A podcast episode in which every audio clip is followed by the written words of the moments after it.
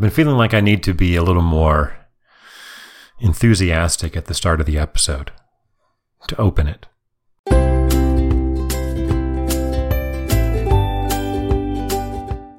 Welcome to 104 Days, the Phineas and Ferb Companion Podcast. Hi, I'm Callie. And I'm her dad. this is episode 56, Elementary, My Dear Stacy. So this is the one where they're building a water slide around Big Ben. And Doofenshmirtz wants to pick up Big Ben, run it, pick it up, run, No, it's gonna he's gonna fly it into space. and then put it in, in like by his window in his apartment building. Because his clock, his watch is too small. Yes, and of course that's easier than just buying a larger watch. Yep. We should mention too that even though the that's what the boys are doing, what Callie said, building this water slide. The first half of the episode is talking is Candace trying to figure out what they're doing. We don't even know what they're doing. And that's where we get into the theme of the episode, the title of the episode, Elementary, My Dear Stacy, which is a reference to Sherlock Holmes, of course, because he would always say, Ele- Elementary, my dear Watson. And of course, who is Sherlock Holmes, Callie? A detective. Yes, a bunch of books written in like the 1800s. That's old. It is. They're very old. Yes. The formulas of number four. Yep. There was Ferb's line, the song, Where's Perry, and Greeting Perry. So off formula. Although we did have another incident with the recurring gag. This is the fourth time in three, four, five, seven episodes this season where they had the "Aren't you a little young?"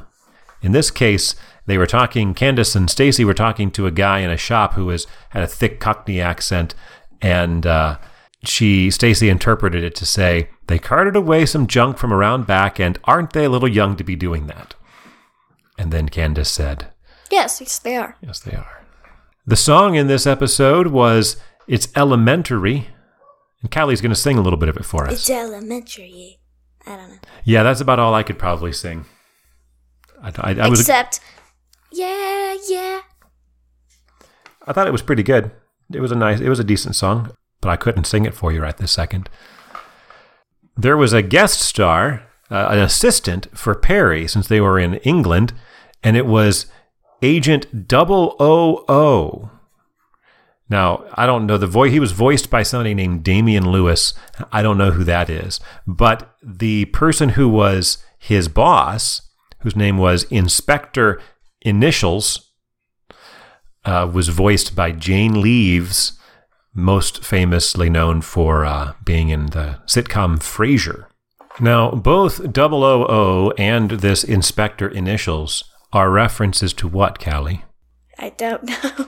Have you ever heard of 007? Oxygen. No, that's 07. H- that's H2O. Oh, No, that's O2. oh. No. 007 is the code name for a British super spy named James Bond.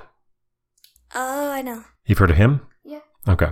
So there have been a couple dozen movies starring James Bond. Actually, there have been multiple different actors for James Bond. You know, there's there's different anyway, so double O that's the double O O comes from that. The inspector initials part comes from the part where his his boss is M and then there's a guy who who works at providing technology who they call Q. So Very unique names. that's where the initials part comes from. So, should we get on to our number top three? That sounds like a good idea, Callie. Since you had the idea, why don't you start? Cool. Okay. My number three is when Double O and Agent B are ready to go on their mission. You just see Double O looking annoyed, and then he says, "That's it. We're taking my car." And then you just see Perry and him sitting in Perry's car, which is mm-hmm. like the size of a kid's car. Let's be honest. Yeah, we saw Candace barely squeeze into it when in the episode where her and Perry switched bodies. And so here to have this full grown man. Yes, that was quite amusing. That was on my short list. My number three is when Phineas said, Hey, where's Perry? Oh, there he is. And he was just sitting in another part of the room.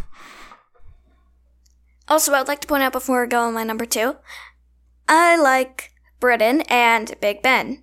That's it. That's all I wanted to say. Okay. Good to know. We've never been there. I want to go there Maybe we will someday. in like three years. If you want us to be able to visit England, feel, Give us money so Feel we free to can. send us a bunch of money to Callie and her dad at gmail.com. Don't actually though. I mean, I'm not going to stop you. Uh, my number two is when Candace is figuring out like what are the boys doing, and then she says, "Why are there tire marks here?" or something like that, and Stacy says, "Uh, free tires," and Candace says, "Maybe." My number two is when Perry and 000 come, come into where Dr. Doofenshmirtz is, which is in Big Ben, is where he is, right? Yeah. And uh, in the bottom of it. And the, Dr. D is like, Well, who's your little friend? And he's like, I'm 000. Double O O? Wouldn't that just be triple O? Or maybe you pronounce it ooh. My number one, yay, is at the beginning of the episode, Candace says, I'll give you five seconds to guess. Do do do do do do do do do do do do do do. That's there you go. Okay. Candace says, Ah, yes, reading. That's what they did before they invented fun. And that's number three. He started laughing at it. I was like, I remember this part. My number one, you mean? Yeah. Yeah, I'm surprised you didn't put this down. I didn't want to because I was like, "Ah." So my number one is after Dr. Doofenshmirtz, uh, he falls out of the tower. I'm not sure exactly what happened, but he lands on the water slide that Phineas and Ferb have built. And he's like, oh, it's like a ride. And then it breaks and he's flying through the air. And he's like, cannonball. And we see all the different pieces of the slide fall into the Thames. And then Dr. Doofenshmirtz just right into the, the cement alongside the river. I was expecting more of a splash. you got more of a crack. Yeah, I uh, I laughed quite a bit at that.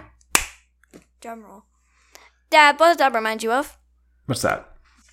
Can- the cannonball. Oh, yeah, it reminded me of the episode, the first episode of The World According to Gumball. Something very similar. The similar. Amazing World of Gumball. Uh, What's it called? The Amazing World of Gumball. Okay.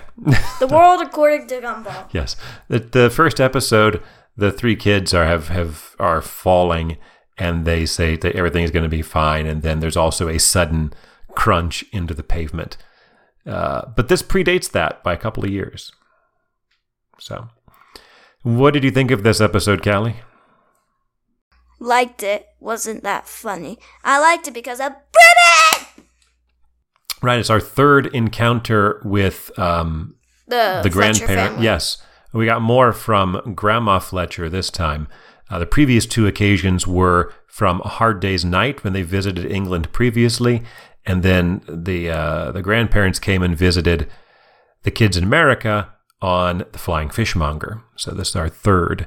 Also, I just realized both the mom and the dad are only children. as far as we know. But they are. As far as we know. Did they say that there were not any siblings? Uh, I remember now. No, in fact, there is at least one, right? Yeah. Yeah, well, later. Yeah. quite a bit later. I also enjoyed this episode. It was like Callie said, there weren't a lot of really funny parts in it, but just the whole thing with with somebody being in there, an actual human being in there, interacting with Dr. Doofenshmirtz and Perry, I found to be uh, pretty amusing. Doofenshmirtz isn't a human? Another human Oh, okay. uh, interacting with them.